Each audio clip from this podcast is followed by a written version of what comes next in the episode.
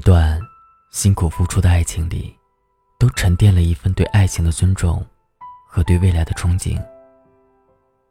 那些一起经历过的坎坷和磨难，都见证着曾经一起走过的美好时光。这时光的尽头里，是对爱的希望。嘿，亲爱的听友们，欢迎大家收听这一期的《花火》，我是锦绣。你们也可以在微信公众号和新浪微博找到我，那里有我写给你们的故事。今天要跟大家分享的文章名字叫《一不小心走丢的爱情》。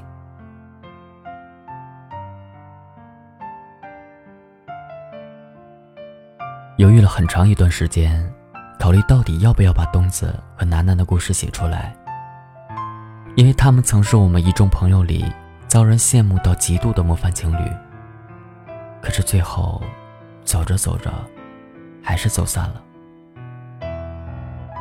今天之所以把他们的故事写出来，是因为我看到了东子在朋友圈更新的一条状态，只有短短的几个字：“难过的是自己。”下面的配图是东子用了很多年的楠楠送给他的那个钱包，我知道。那个“男”字，语义双关。他知道楠楠还单着，他们已经分开快三年了，却再也回不去了。三年，不过是他们漫长回忆里的一个开头而已。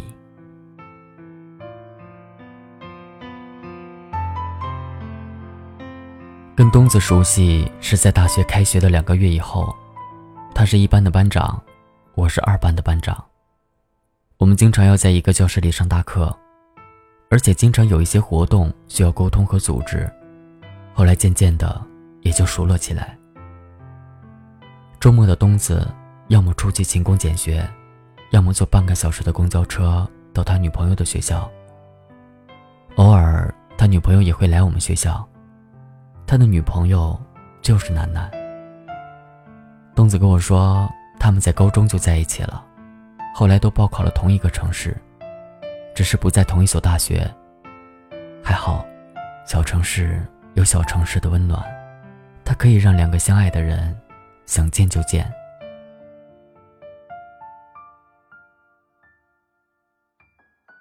东子是从农村出来的，整个大学期间他都很努力，在我们看来，有些过于拼命的努力，但是我们也都清楚。他是想靠自己的努力来改变自己的一生，也许，他想改变那个农村里普普通通的家庭，也许，他想给楠楠一个温暖而富有安全感的港湾。他从不曾说起，但是，却一直在努力。他们两个人没有像其他情侣的那种甜腻腻的宠爱，在我们看来，他们更像是结婚多年的老夫老妻。有默契，有生活的温度，有平淡中坚不可摧的不离不弃。吃饭点餐的时候，东子会提前跟老板说一声不要香菜，因为楠楠不喜欢吃香菜。楠楠来学校找东子的时候，很少提前打电话问东子在哪里，直接就找到，好像他在东子身边安插了一个眼线一样。很少看见他们走路手牵手。但是东子却跟我们说，楠楠是他一定要娶的人。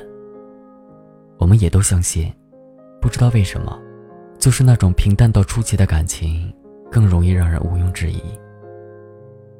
有时候我们几个好兄弟也会逗楠楠，说东子这么优秀，一定要看紧一点。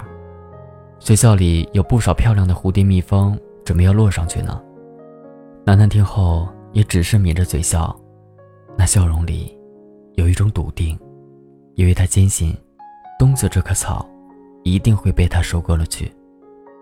大学毕业后，我们很多同学都回到了自己的小城市，或者留在了当地，只有极少数的同学选择来到大城市闯荡。这个极少数，包括了我，冬子，还有楠楠。我直接到了舅舅的私企来帮忙，而冬子坚信，大城市里有更多的机会。可以改变他们的生活，成就他们的梦想。可是多年后的东子也领悟到了，大城市，这个繁华冷漠的地方，他会给你想要的，也会索取他想得到的，有得有失，这是个公平的生存法则。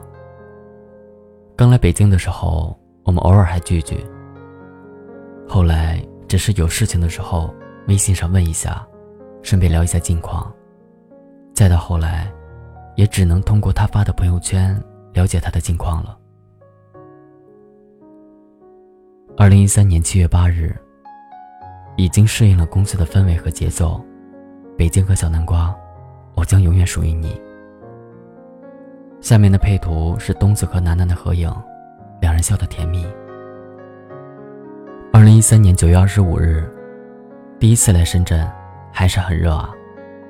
这两天分公司开会，电话静音，有事儿的发信息。配图是东子去深圳分公司出差，在前台和同事拍的合影，笔挺的西装，干净利落的短发，执着的眼神里有一股冲劲和热情。下面有一条评论，也许是给楠楠回复的吧，上面写着。不会热运到礼物都忘了买，这次一定不会再犯这种低级错误。二零一三年十月一日，起得那么早，居然还是迟到了，被小南瓜骂了一路。配图是一堆小脑袋前，国旗护卫队庄重严肃的背影。二零一四年十一月二十五日，看来盯着搭建又要到后半夜了。希望明天新品发布会一切顺利。下面的图片是东子拍的一张会场搭建的图片。这样忙碌的夜晚，或许他已经习以为常。二零一五年六月十七日，如果熬过了七年之痒，是不是就意味着度过了安全期？配图是东子在环路的过街天桥上拍的一张图片。马路上。车水马龙。北京的夜晚，路上车依旧很多。那条环路上，或许从通车的那天起，车就一直没有断过。如果感情也能这样，该多好。或许这个时候，他们的感情，已经不再像北京的环路一样了。二零一五年十月一日。那一天应该是《夏洛特烦恼》上映的第一天，东子发了一段很长的文字。夏洛说：“冬梅，你第一次给我做饭，做的就是茴香打卤面。你说茴香的味道，能让我在将来厌倦你的时候，多去回想你的好。其实人生经历一次就好，穿越回去又能怎样？”夏洛重新开始了一遍人生。可是最后才明白，即使重新来十次，依旧有十次的烦恼和遗憾，依旧怀念东北的大卤面。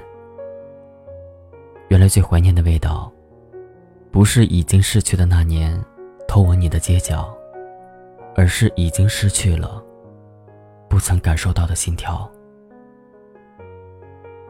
后来我才知道，这个时候，他们刚刚分手。东子分手后，我们见了一次面，然后一起吃了晚饭。他对我说：“我们没有异地恋，也没有遇到双方父母的反对，我们更不曾有过出轨或者暧昧。我们都在拼命的忙，想给对方一个更好的未来。最后忙着忙着，没有了激情，没有了恋爱的甜蜜。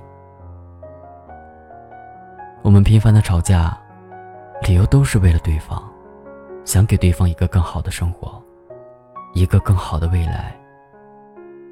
我们竟然输给了这种所谓的为对方好，太他妈可笑了！我都不好意思跟别人说我们究竟是为什么分手的，说出来丢人。我笑笑。我们干了最后一杯啤酒之后，我对东子说：“你们的出发点没错。”可能方式错了，过程错了，这么多年都走过来了，还是有希望的，别放弃。东子点头。我们走出饭店的时间是晚上十一点十一分，这个时间点，总是经常出现在生活里，就像遗憾，一抬头，总能看见。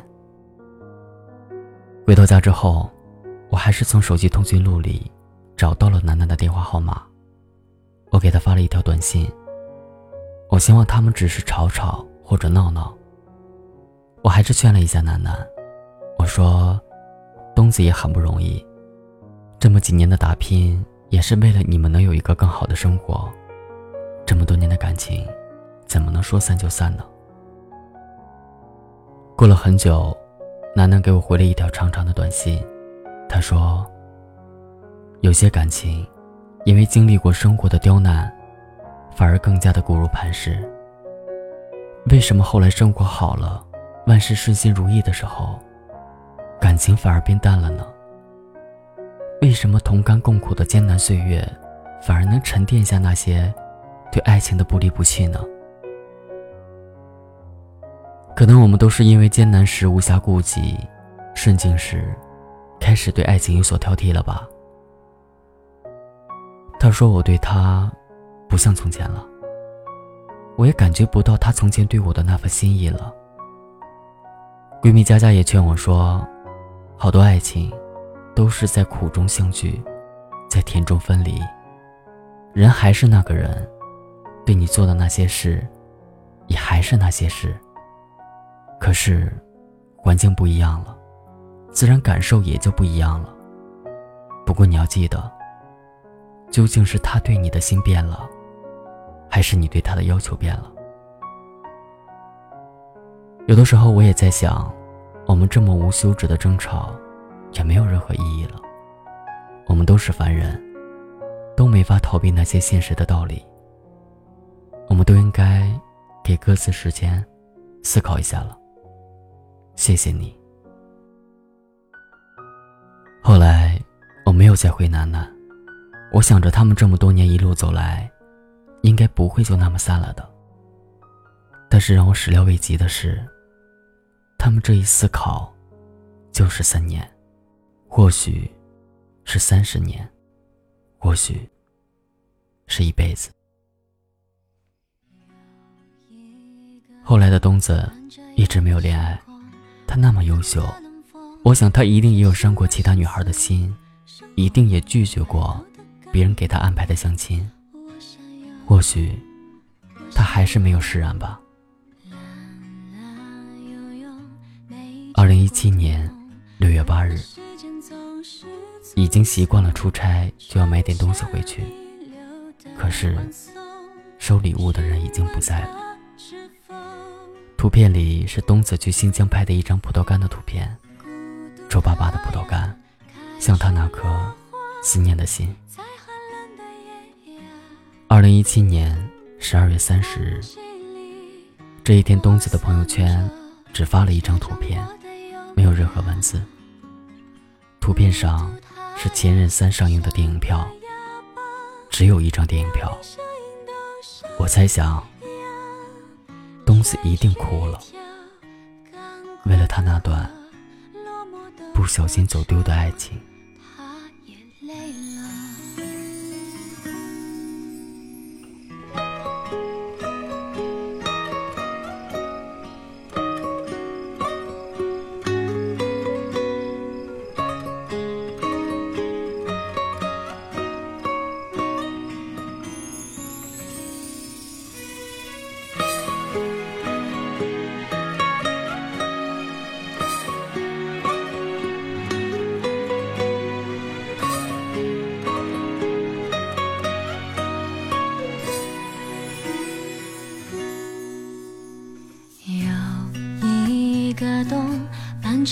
星空，环绕的冷风，吹醒了惺忪，身后温暖怀抱的感动。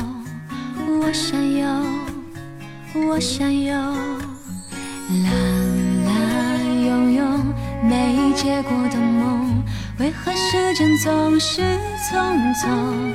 春夏弥留的晚风，询问他知否？他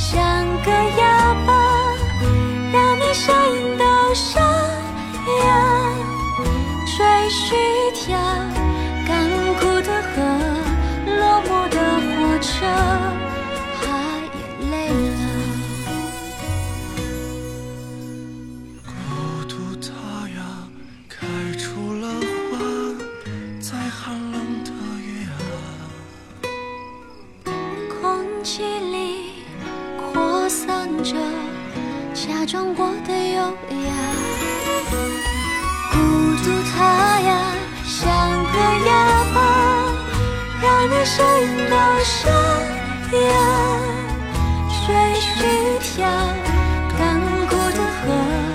落寞的火车，怕眼泪了，搭上夜的车。